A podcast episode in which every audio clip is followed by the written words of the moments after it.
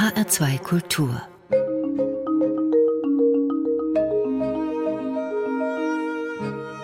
Doppelkopf mein Name ist Daniela Baumeister. Ich versuche jetzt mal eine Vita in ein paar Sätze zu fassen und lasse dabei ganz bestimmt ganz viel aus. Es geht um die Vita von Burkhard Schlicht. Filmemacher, Soziologiestudium in Frankfurt. Damals schon mit viel Leidenschaft für den Film. Während des Studiums schreibt er das erste Drehbuch.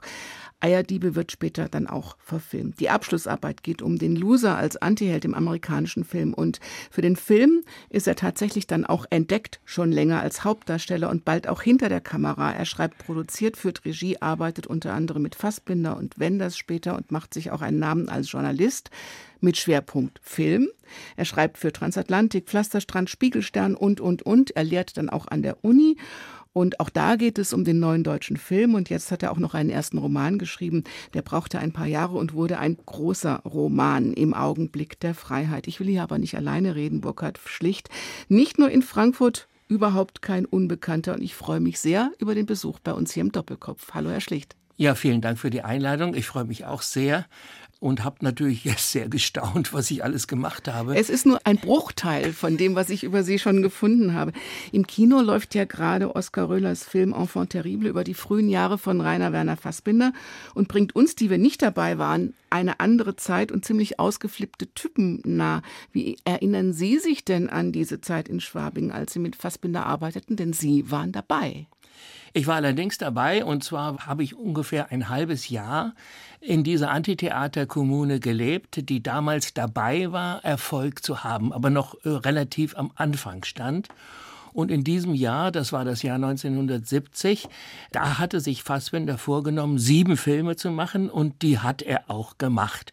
Und ich war bei drei Filmen dabei und dann, als Ende des Jahres die Antitheaterkommune auseinanderbrach, war ich dann auch draußen, bin nach Marokko gefahren und habe da angefangen zu schreiben. Und nach einem halben Jahr Marrakesch kam ich dann wieder zurück nach München und bin zur Konkurrenz gegangen, nämlich zu Wim Wenders.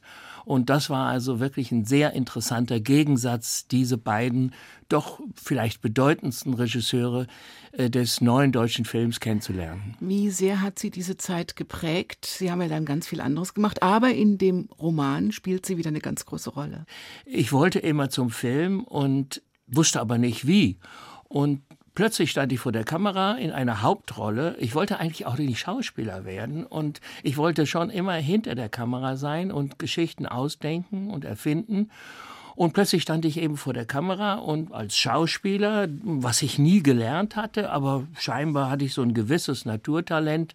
Und es war damals auch die Zeit, dass man im Film sehr stark mit Laien arbeitete, sich die Leute von der Straße holte und sie vor die Kamera stellte. Aber das war natürlich immer mal erfolgreich, mal weniger erfolgreich. Waren Sie denn alle Enfant terribles?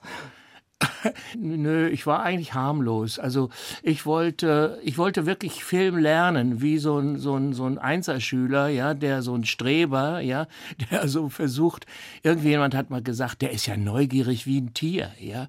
Und das war ich, ganz genau, das war ich und ich habe da zugeguckt und ähm, es war mir aber eigentlich schon immer klar, dass ich da nicht bleiben kann in diesem Clan, weil die zwischenmenschlichen Beziehungen da doch äh, auf eine Art und Weise stattfanden, äh, wo ich dachte, da, wenn du hier länger bleibst, gehst du irgendwie auch zugrunde. Das müssen Sie mal genauer erzählen.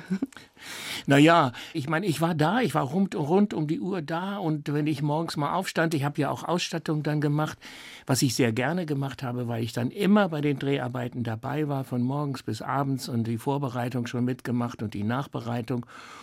Und wenn ich dann eben morgens aufstand, mal ausnahmsweise, es ging ja immer die Nächte im Casanova mit Cuba Libre und bis morgens früh um vier und dann, wenn mal drehfrei war, schlief man auch gerne lange, aber ich hatte eben wegen meinem Job auch manchmal früh zu tun und dann saß eben Fassbinder da in der Küche und schrieb das Drehbuch für den nächsten Film. Der konnte nämlich nicht schlafen. Und es gibt auch einen sehr schönen Titel über ihn, äh, der heißt äh, Schlafen kann ich, wenn ich tot bin. Vielleicht macht er das jetzt. Es gab ganz schön viele Gegensätze. Also Sie haben eben Fassbinder und Wenders dann erwähnt. Da sind ja Welten dazwischen. Ist nicht qualitativ, aber dann doch in der Art und Weise, wie Filme entstehen und wie Filme auch wirken. Und dann sind Sie ja dann auch Mitte der 70er Jahre ins Soziologenmilieu in Frankfurt nochmal eingetaucht und haben hier nochmal studiert. Also auch in diese 68er-Szene. Wie hat das alles zusammengepasst?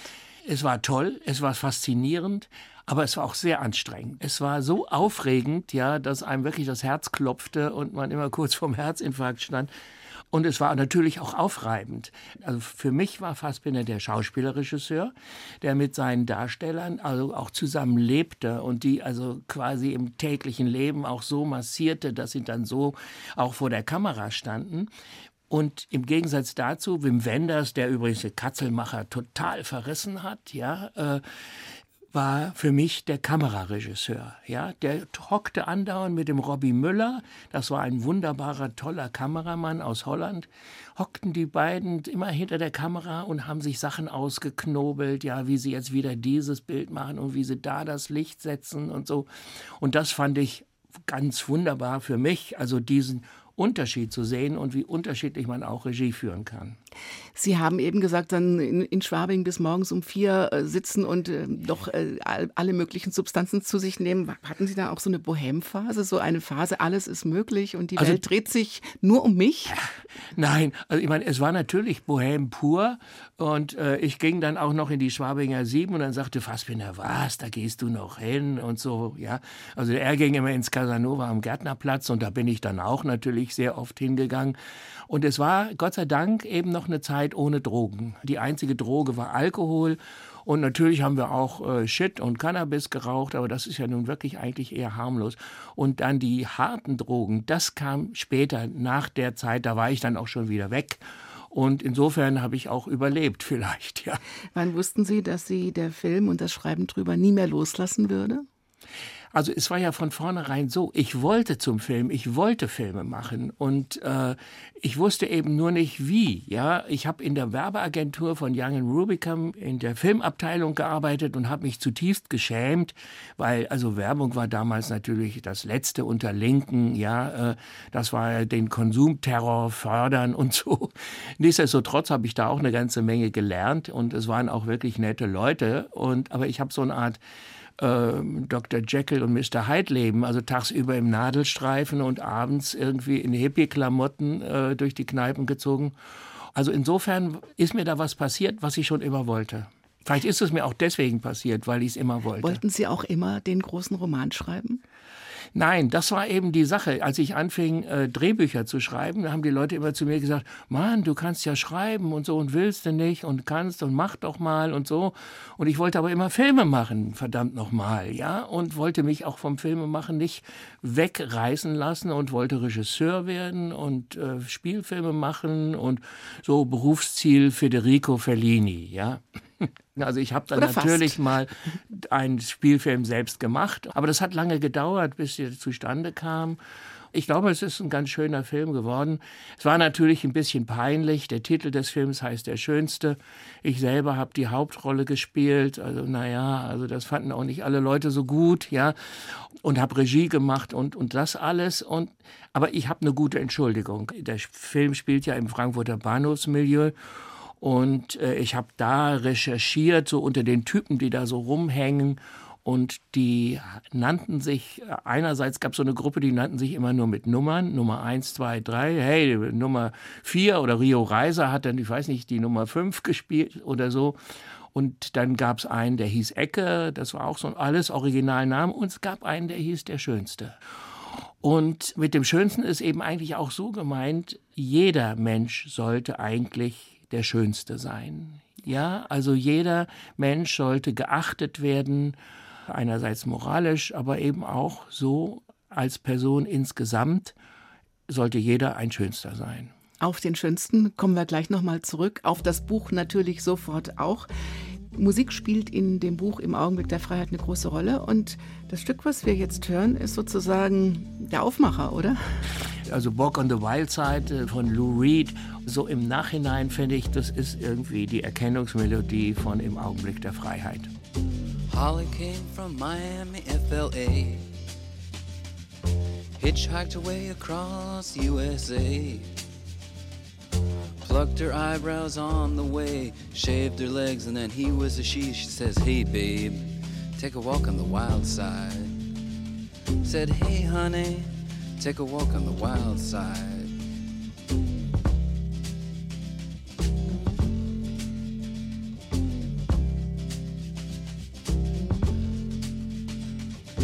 Candy came from out on the island. In the back room, she was everybody's darling. But she never lost her head, even when she was given head. She says, Hey, babe, take a walk on the wild side.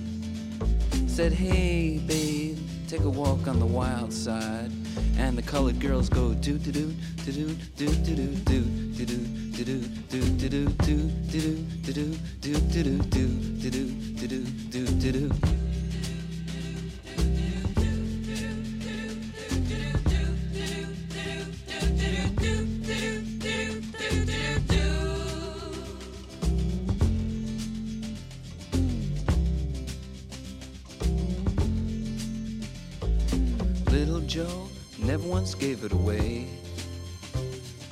Everybody had to pay and pay. A hustle here and a hustle there. New York City is the place where they said, Hey, babe, take a walk on the wild side. I said, Hey, Joe, take a walk on the wild side.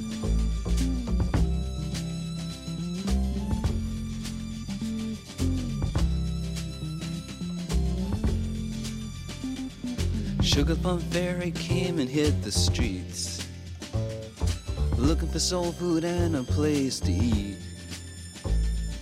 Went to the Apollo, you should have seen him go, go, go. They said, Hey, sugar, take a walk on the wild side. I said, Hey, babe, take a walk on the wild side. Alright. Ha.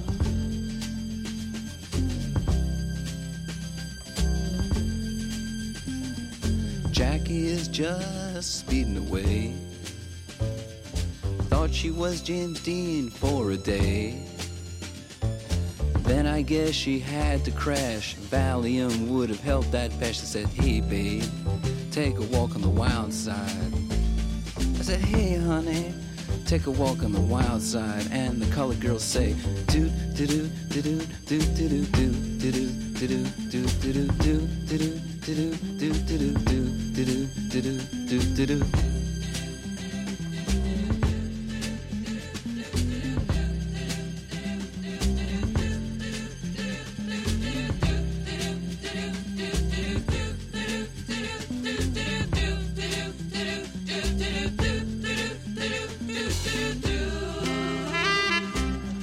Der Doppelkopf in H2 Kultur heute mit Burkhard Schlicht und Daniela Baumeister eben gehört Lou Reeds Walk on the Wild Side und diese Wild Side, Herr Schlicht, die kennen Sie schon gut. Ihr Leben hört sich sehr wild an bei allem, was Sie gemacht haben. So lang kann man eigentlich gar nicht leben, wie viel Sie geschrieben haben und Sie sind noch lang nicht am Ende. Jetzt kommt der Roman.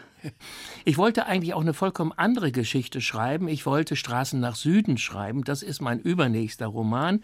Eine Liebesgeschichte von zwei jungen Leuten eben in dieser Zeit 1970, die aufbrechen, um nach Portugal zu kommen und dann aber in Marokko landen und da äh, ihr Leben leben. Dann fing ich aber an und die, die kamen nie los, dieses junge Paar. Die blieben immer irgendwie erstmal da in der Landeshauptstadt München und ähm, da passierte so viel, äh, dass, äh, dass das eben sich zu einem eigenen Roman auswuchs äh, im Augenblick der Freiheit. Und dieser Reiseroman, ja, erstmal durch Europa und dann eben in Marokko, das schob sich immer weiter nach hinten. Und so wurde das eben eine sehr spannende Geschichte. Und ich habe aber gedacht, ich will jetzt nicht so erzählen, äh, das ist der Opa und er erzählt vom Krieg und wie schön er war, sondern ich wollte das aus der Distanz sehen. Also ganz anders jetzt als der Röhler-Film, der da seinen Kopf da mitten in das reinsteckt, sondern äh, das wird gesehen aus der Perspektive einer jungen Amerikanerin, die nach München kommt und auf den Spuren ihrer Mutter ist und herausfinden, die da in dieser Filmszene gelebt hat. Jenny heißt sie und versucht rauszukriegen, was mit dieser Mutter passiert ist, weil sie hat sie nie kennengelernt. Sie ist äh, gleich nach der Geburt adop äh, zur Adoption freigegeben worden. Geht es Ihnen um diese Szene, die wir jetzt ja schon hier im Doppelkopf als ausführlich beschrieben haben? Also die eigene, die Filmerei, Fassbinder, die schrägen Momente, die lebensbedrohenden, vielleicht auch wichtige Momente aufzuarbeiten? Oder geht es Ihnen um das Schicksal einer jungen Frau, die ihre Identität sucht und ihre Vergangenheit klären will, beziehungsweise die ihrer Mutter? Und dann wird das Ganze ja schon fast zu einem Krimi. Ja, also es ist natürlich so, ähm, ich wollte keinen Fassbinder-Roman schreiben, weil davon, da gibt es genug Bücher, das sind zwar also meistens. Äh, er heißt ja auch nicht Fassbinder in dem Buch. Nein, er heißt ja genau, da kann man vielleicht schon mal das mal nehmen und sagen, ich bin ausgegangen bei der Namenssuche nach dieser Figur äh, von Fassbinders Film Die bitteren Tränen der Petra von Kant. Und dann habe ich mir gedacht, äh, okay, das ist genauso weit von der eigentlichen Figur Fassbinder entfernt wie mein Hans-Peter Kantlehner von Fassbinder auch. Also der Name kommt, das kam dann von Petra von Kant zu Peter Kant und das war dann entlehnt in Hans-Peter Kantlehner, ja. Und so, insofern ist da eine große Distanz einerseits eben durch die Perspektive 30 Jahre danach und andererseits eben, dass es auch die Figur wirklich verändert worden ist. Und mir dreht es sich wirklich jetzt nicht um Klatsch und Tratsch äh, von der Münchner Filmszene, sondern mir dreht es sich um die Darstellung dieses Moments, dieses Augenblicks der Freiheit, wo man dachte, jetzt sind wirklich ganz viele Sachen möglich und jetzt machen wir das und ja, und wie sich dann die Sache entwickelt hat. Ne? Aber Ähnlichkeiten sind schon gewollt. Natürlich, selbstverständlich. Ich meine, jeder Roman äh, äh, muss auch was mit der Wirklichkeit zu tun haben. Ich denke mir, Fiktion ist ein Versuch, der Wahrheit noch ein bisschen näher zu kommen als durch die Tatsachen. Ist denn die Tochter am Ende auch erfolgreich in der Wahrheitssuche? Ja, so in der also, Selbstfindung vielleicht auch? Sie findet raus, was mit ihrer Mutter passiert ist, wie, äh, wie ihre Mutter gelebt hat und so weiter. Das, das kriegt sie raus. Äh, das ist übrigens ein ziemlich schreckliches Ende, aber das sage ich natürlich jetzt nicht im Einzelnen, was da Nein, passiert. Das muss ja mal gelesen werden. Das muss gelesen werden und das passiert auch erst auf den letzten Metern, dass man das rausbekommt. Aber Rebecca selbst, deren Geschichte endet nicht tragisch, sondern das ist auch die Generation, Generation, die eigentlich auch ein bisschen davon profitiert hat, was die Generation davor, die gegen die Autoritäten gekämpft hat, die versucht hat, für eine bessere Welt sich einzusetzen, dabei auch zu großen Teilen gescheitert ist. Aber doch, wenn man sich die jungen Leute heute anguckt, denen geht es irgendwie auch ein bisschen besser. Ist es dann eher was für die jungen Leute von heute zum Lesen oder die, die, diese Zeit der Revolte, der Weltverbesserung, des Umsturz der Gefühle und die, die diese Perspektiven von damals nochmal nachempfinden wollen in Ihrem Buch? Ich habe ja auch Kinder und äh, das war dann irgendwann mal schon vor längerer Zeit war das so, äh, dass die dann gesagt haben, Fassbinder, hä, Fassbinder, was ist denn das und so weiter und so weiter. Und ich wollte auch gewissermaßen meinen Kindern äh, klar machen, in was für einer Zeit ich auch da gelebt habe. Verallgemeinert gesprochen, ich wollte auch Interesse wecken bei einer, bei der jüngeren Generation und denen ein bisschen was erzählen über diese Zeiten, äh, die tatsächlich ziemlich wild waren, aber doch irgendwie auch spannend und sehr, sehr faszinierend. Zeiten, in denen alles möglich schien. War denn alles möglich und ist das heute anders?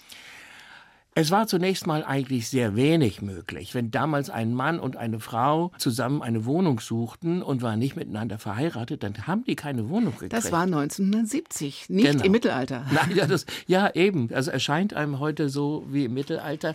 Aber da hat sich eben einfach sehr, sehr viel getan, eben aufgrund auch der Aktivitäten, die unsere Generation äh, in Gang gesetzt hat.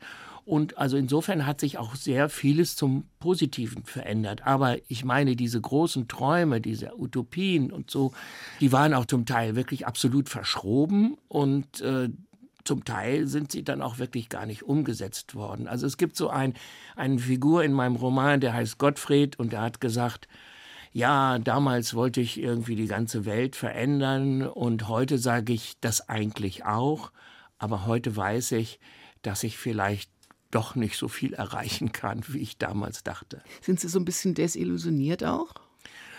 Nein, das glaubt nein. Oder ist man eher realistisch, nicht. weil man heute begreift, was man damals nicht begriffen hat? Ja, also ich meine, das ist natürlich, äh, hinterher ist man klüger, ja. Also das, das ist in jedem Fall. Und, und, und zweitens natürlich auch, ich sage das jetzt nicht schadenfroh, aber ich meine, ich, ich habe überlebt. Also es waren ja auch wirklich stressig und es sind auch einige Leute auf der Strecke geblieben, ja. Und insofern kann man sagen, ja, also es, es, es ist relativ gut ausgegangen. Ne? Es geht gut weiter mit Musik von Rio Reiser, den Sie auch in dem Film Der Schönste engagiert haben? Oder haben Sie einfach angerufen und gesagt, Rio, hast du Lust mal mitzuspielen? Oder wie ging das damals? Nein, das ging über einen Freund. Ich, ich hatte den, äh, den Rio schon äh, vorher kennengelernt und mal in Berlin sind wir da in den Dschungel gegangen. Das war so eine Kneipe. Und dann, als ich dann anfing, äh, habe hab ich halt über die Vermittlung dieses Freundes äh, bin ich dann zu Rio gekommen und Rio hat auch sofort Ja gesagt und ich finde, er hat auch, er hat ja mitgespielt, zwar in einer kleinen Rolle, nur aber, aber toll, fantastisch, ja, wenn er da zu diesem Abbruchhaus rausruft, ihr Schweine, ja, als das Haus dann abgerissen werden soll, großartig, ganz wunderbar. Und dann hat er die Musik äh, von dem Film gemacht und ich musste da raus nach Fresenhagen auf seine Landkommune wo er ein wunderbares Studio hatte und dann haben wir da, hat er immer so ein bisschen rumgeklimpert und hat gesagt, meinst du das und dann meinst du so, sagte ich, ja, das ist toll und so weiter. Naja, und dann hat er die Musik an den Schneideraum geschickt und da war ich wirklich absolut zufrieden und begeistert. Und wenn Sie heute Junimond hören? Ah, kommen mir die Tränen. Die Welt schaut rauf zu meinem Fenster mit müden Augen, ganz staubig scheu. Ich bin hier oben auf meiner Wolke. Ich seh dich kommen, aber du gehst vorbei. Doch jetzt tut's nicht mehr weh. Nee, jetzt tut's nicht mehr weh. Und alles bleibt stumm und kein Sturm kommt auf, wenn ich dich sehe. Es ist vorbei,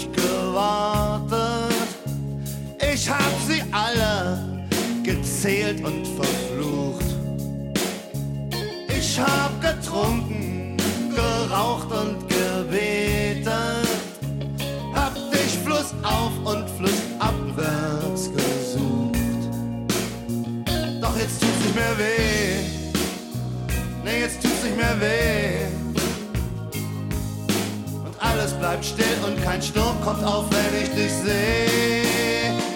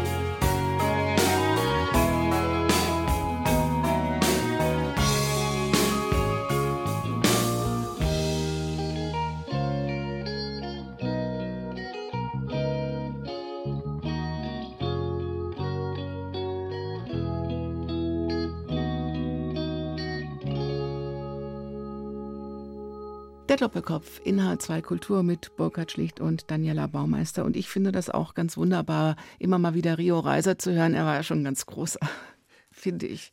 Und ein großer Poet. Wenn ich da nochmal gerade unterbrechen darf. Also ich fand das sehr interessant, äh, diese Entwicklung von Tonsteine Scherben macht kaputt, was euch kaputt macht, zu Junimond. Ja, also das ist ja nun wirklich eine, eine Liebesballade.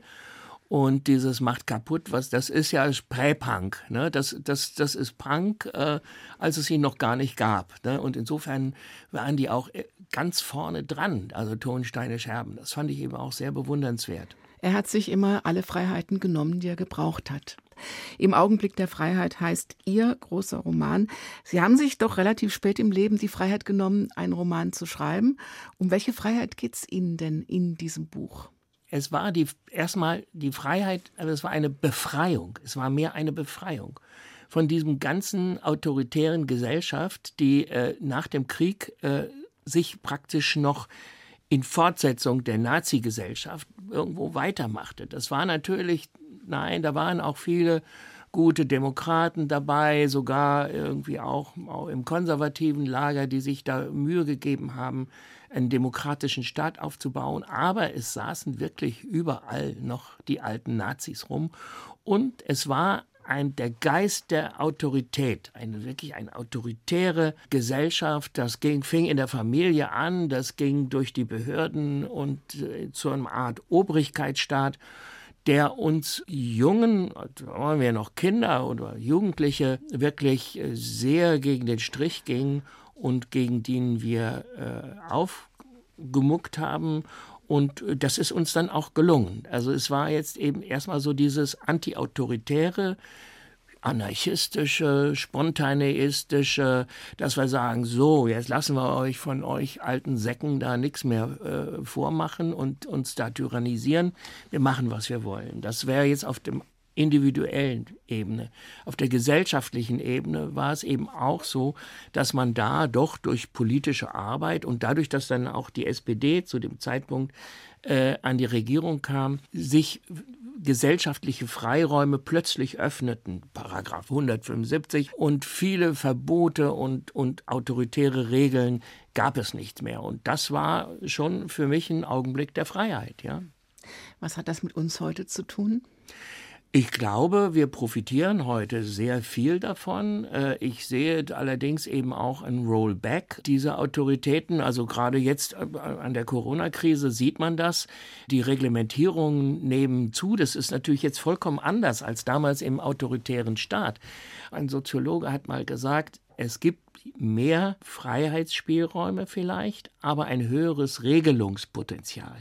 Ja, das heißt, alles und jedes ist geregelt und vorgeschrieben. Sie dürfen nur 30 fahren in der Innenstadt. Sie müssen an. Damals war man zum Beispiel in den Autos überhaupt nicht angeschnallt. Ich weiß noch, wie das, wie das einen Aufschrei der Empörung gab, als die Gurtpflicht kam. Ja, ja, richtig. Mhm. Und natürlich ist das vernünftig. Ganz klar, 1970 gab es 21.000 Verkehrstote und heute gibt es 3.000 Verkehrstote. Nichtsdestotrotz, ich meine, vor allen Dingen, wenn man das auch symbolisch sieht, ja, diese Selbstfesselung, dass man sich da anschnallen muss, ja. Also ich habe vor kurzem äh, in der Zeitung gelesen von einer Geschichte von, von einem Russen, der kam irgendwie so da aus äh, Sibirien und der kam nach Lüneburg und hat da als Gärtner gearbeitet und so. Und natürlich hat er hier viel mehr Geld verdient und unter besseren Umständen gelebt. Der ist aber wieder zurückgekehrt nach Sibirien, weil er gesagt, da kann ich angeln ohne Angelschein, da kann ich jagen ohne Jagdschein, da kann ich mit 1,8 Promille äh, Auto fahren, ja. Also natürlich alles diese irgendwie auch verrückten Sachen und so. Und natürlich ist es auch vernünftig, das. Aber die äh, Zahl der Regelungen nimmt zu, ja. Das ist ganz klar. Und das ist eben diese ganze Abfolge von Viren, die wir haben. Das fing ja mit AIDS an, ja.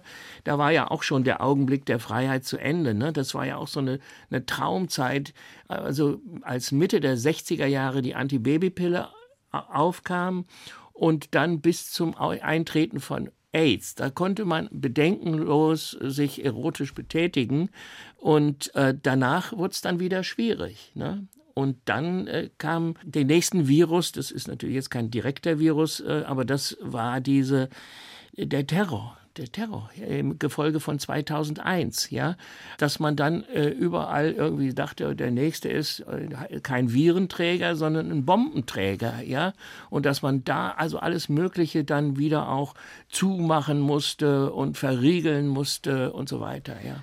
Wenn Sie Corona gerade ansprechen, wie sehen Sie denn die Situation für die Kinos? Kinos gehen pleite vielleicht, weil zu wenig Leute reinkommen? Wenn die Kinos aufhaben, gehe ich, gehe ich ins Kino und so. Aber es ist natürlich das ganze Kulturleben, also auch die Theater, die Konzerte, dass das alles jetzt wirklich nur so auf Sparflamme laufen kann, das ist, finde ich, furchtbar. Und ich finde es auch schrecklich, also dieses Gemeinschaftliche, dass das einfach verloren geht und jetzt irgendwo hocken die Leute da vor ihren Computern in ihren drei Zimmerwohnungen oder so etwas und äh, haben nur noch digital miteinander was zu tun. In verwackelten Bildern und schlechter Tonqualität, da gehen wir doch lieber wieder zurück zum Buch. Sie sagen, es ist ein Roman wie ein Film. Da sind wir wieder beim Film. Wir kommen immer wieder zum Film bei Ihnen.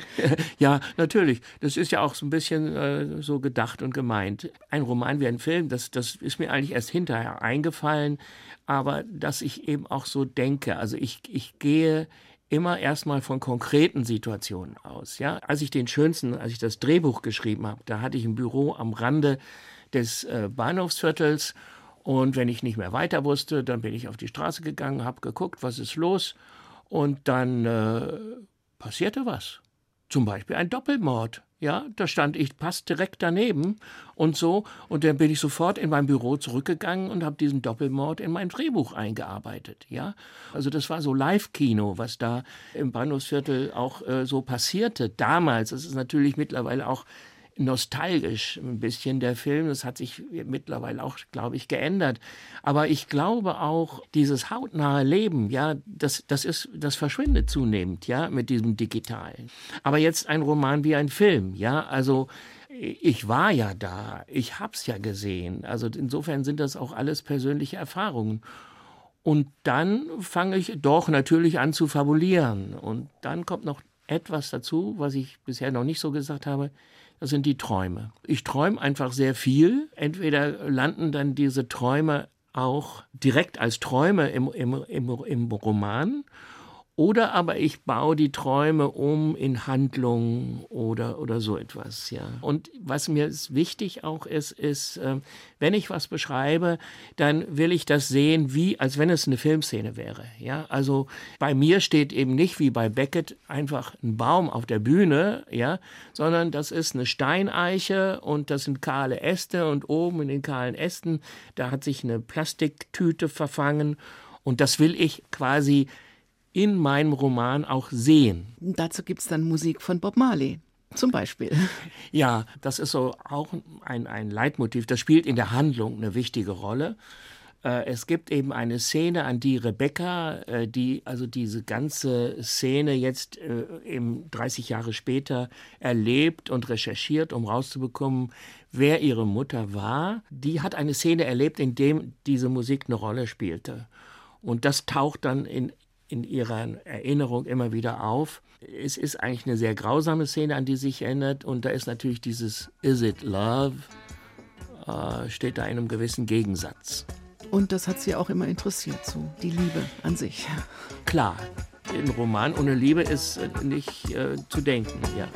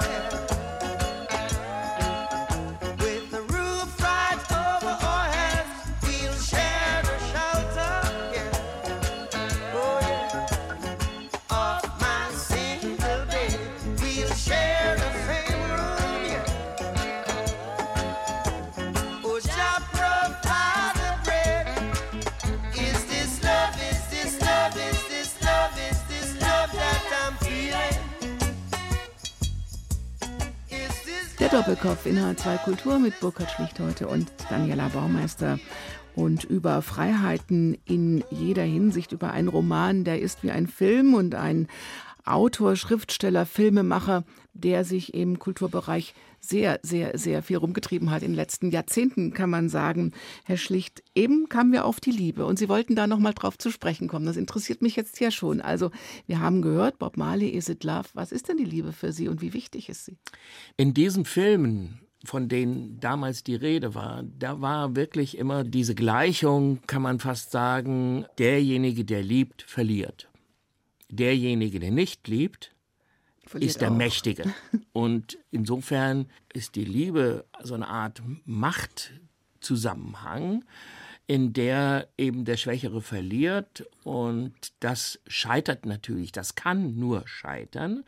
Und in diesem Scheitern entsteht dann diese sogenannte Sehnsucht. Der gescheiterte Liebende, der sehnt sich andauernd nach was, was es nicht gibt, ja. Und äh, das spielt also auch da in diesem Fassbinder-Film ja oft eine Rolle. Es war natürlich zu der Zeit damals im Auslaufen der autoritären Gesellschaft. Natürlich in vielen Liebesgeschichten spielte das eine große Rolle. Und insofern entsprach das auch der Wirklichkeit. Aber mich hat das natürlich ein bisschen gestört, vor allem auch diese blöde Sehnsucht immer. Also das ging mir auf die Nerven.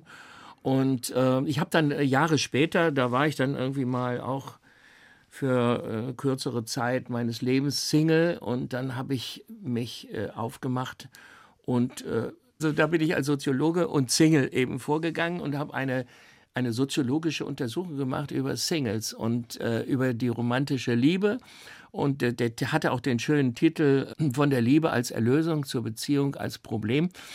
Und da habe ich doch eben auch festgestellt, äh, dass eben eigentlich dieses Modell der romantischen Liebe äh, ganz schön falsch ist. Ja, also dass man da eigentlich nur unglücklich werden kann. Ja, also man kann man kann das man kann sagen so romantische Liebe, ja, so Kerzenschein und äh, äh Vorhänge zu und äh, schöne Musik im Hintergrund und so weiter. Das ist, also das ist natürlich nicht die romantische Liebe. Ne? Und die romantische Liebe ist die bedingungslose Liebe, ja, die sagt, ich will dich und oder ich will, dass du mich hast und ganz und gar und so. Und dann scheitert das natürlich. Das ist vollkommen klar, ja. Aber dass es eine Möglichkeit gibt, zum Beispiel, dass der Liebende eigentlich der Stärkere ist, ja, dass der eigentlich von seiner von der Person, von seinem Inneren her auch viel stärker ist als derjenige, der eben nur unterdrücken will, ja. Auf die Idee sollte man eigentlich dann mal kommen. Ja? Ist denn dann der Loser am Ende der Winner? Sie interessieren sich ja sehr für die augenscheinlich Gescheiterten, die aber dann doch nicht so richtig gescheitert sind. Auch im Schönsten habe ich so das Gefühl in Ihrem Film, er ist kein richtiger Loser das war natürlich diese Zeit äh, damals, äh, dass man äh, die Außenseiter, dass man also ein Faible hatte für Außenseiter. Es war, man suchte sich neue Helden. Also man wollte das Proletariat, das, da hat man irgendwie sich pro, äh, versucht, also die nun anzuzetteln und sagen, Mensch, jetzt äh, mach doch mal und äh, wir wollen doch eine bessere Gesellschaft einrichten. Und dann waren die natürlich schon auch interessiert, aber also an Revolution schon mal gar nicht, ja, also so, ja, in die Gewerkschaft gehen und da und Betriebsarbeit machen, alles gut und so. Dass diese Helden, das waren die Außenseiter, ja, die Außenseiter, die sagten, nee, also hier mit eurem Konsumterror und eurem Karrieredenken und diesen bigotten Kirchen, also Kirche, Karriere und so, alles weg, das interessiert uns wirklich nicht im geringsten. Wir wollen unser freies, unabhängiges Leben am Rande oder außerhalb der Gesellschaft leben. Und das ist natürlich der Stoff für wunderbare Filmgeschichten. Also Leute, die nicht äh, irgendwie äh, ordentliche Mitglieder einer konventionell gedachten Gesellschaft waren. Da entstehen natürlich in diesem Spannungsfeld zwischen Außenseiter und konventioneller Gesellschaft entstehen jede Menge Konflikte. Wunderbar für einen Erzähler, wunderbar für einen Film und so. Da entsteht Handlung. Und natürlich gehen dann diese Kämpfe der Außenseiter um ihr eigenes, um ein eigenes selbstbestimmtes Leben die gehen auch eben oft schief und dann werden aus Außenseiter Loser. Und am Ende vielleicht dann doch wieder Leute, die überleben. Da kann man ganz normal verrückt werden. Das ist ein Zitat aus dem Film Der Schönste. Sie leben auch zum Teil in Südfrankreich. Ich habe mir mal Bilder angeguckt von Serré, von diesem Ort. Das sieht ja wirklich ganz reizend aus. Was macht diese Gegend mit Ihnen? Ja, naja, erstmal kommt hinzu, also ich bin sehr frankophil, also ich, ich liebe Frankreich, ich habe schon als Schüler längere Zeit auch in Frankreich gelebt. Meine erste Liebe war eine Französin und meine jetzige Frau ist genauso frankophil wie ich und wir beide sprechen fließend Französisch und wir sind eben vor ungefähr 24, 25 Jahren sind wir da unten gelandet und es ist eben eine bezaubernde kleine Stadt, die insofern noch einen besonderen Reiz hat, als Picasso da mal gelebt hat. Also der lebte fünf Häuser weiter von unserem heutigen Haus. Und da ist dann ein Museum für moderne Kunst entstanden, das irgendwie auch einer Stadt wie Frankfurt zur Ehre gereichen würde, obwohl die Stadt selber da unten Ciré nur 7000 Einwohner hat, weil dann eben im Gefolge von Picasso noch alle anderen äh, Maler der klassischen Moderne da in dieser Stadt zumindest mal für kurze Zeit gelebt haben. Und das gibt der Stadt nochmal einen ganz besonderen Reiz. Schreibt sich's da besser als im dunklen, manchmal dunklen Frankfurt? Na ja, gut. Also ich meine, als ehemaliger Journalist habe ich gelernt, eigentlich überall zu schreiben. Ne? Also im Hotel oder zu Hause oder da unten. Aber ich erinnere mich auch noch, da habe ich so mal äh, ein Treatment geschrieben für einen meiner Kulturfeatures, äh, also Fernsehfeatures. Und da war ich, da waren, hatten wir noch nicht dieses Haus, sondern da war ich in einem unterirdischen Schafstall. Ja, und da haben wir dann die Pensionsbesitzer, haben wir in diesen riesigen unterirdischen Schafstall, also wo jetzt keine Schafe drin waren, haben die mir da einen Tisch hingestellt und da habe ich dann schön mein Drehbuch geschrieben. Ja, also es äh, äh, macht Spaß. Äh, an auch etwas originellen Orten äh, zu schreiben, ja. Und dann auch die Lebensweise des Ortes mitzunehmen.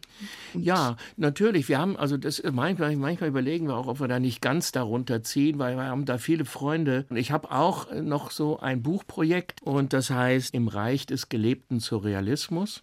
Und das ist eine Sammlung von äh, so schrägen, äh, verrückten Geschichten da unten aus dieser Gegend, die auch wirklich unheimlich orientiert ist an Kunst und Kunst verehrt und ähm, auch Musik verehrt. Pablo Casals hat in einem Nachbarort gelebt.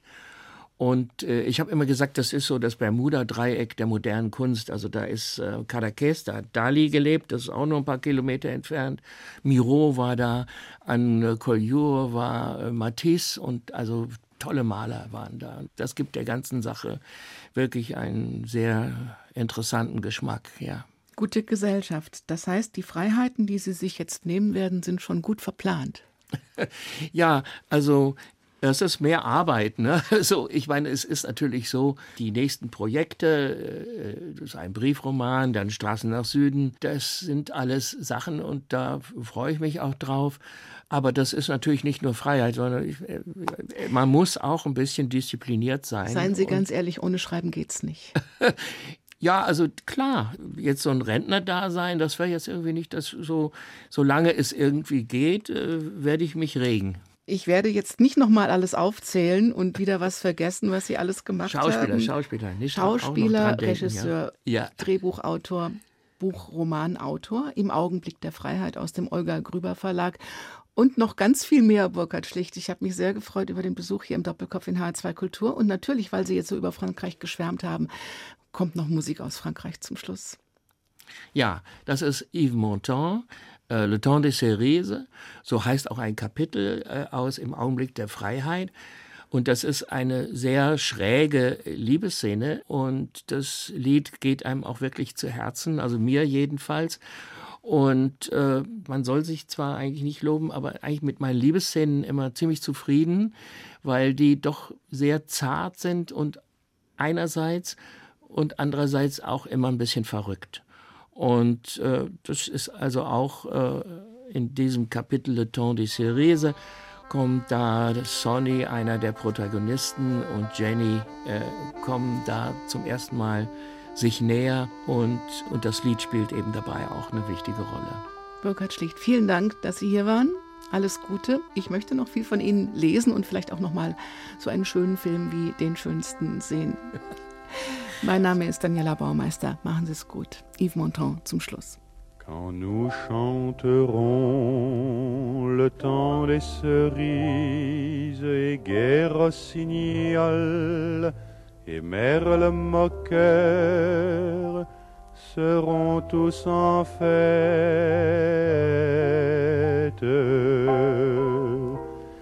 Les belles auront la folie en tête et les amoureux du soleil au cœur. Quand nous chanterons le temps des cerises sifflera bien mieux le merle moqueur.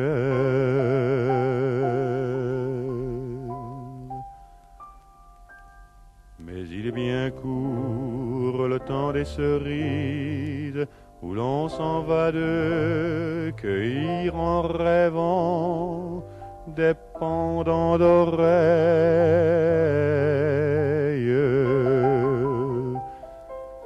Cerises d'amour, robes pareilles, tombant sous la feuille en gouttes de sang.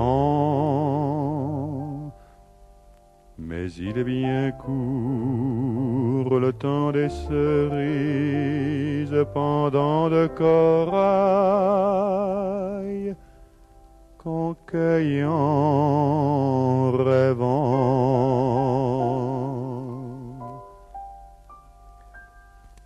Quand vous en serez au temps des cerises, si vous avez peur des chagrins d'amour, évitez les belles. Moi qui ne crains pas les peines cruelles, je ne vivrai point sans souffrir un jour. Quand vous en serez au temps des cerises, vous aurez aussi des peines d'amour.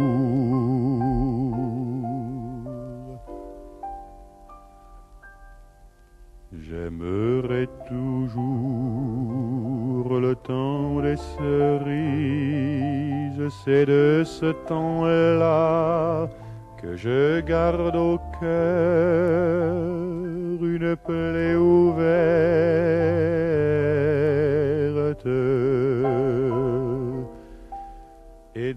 Fortune en m'étant offerte ne pourra jamais fermer ma douleur.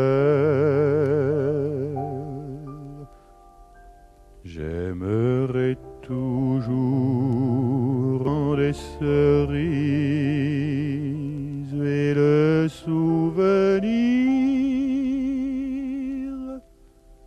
chegar.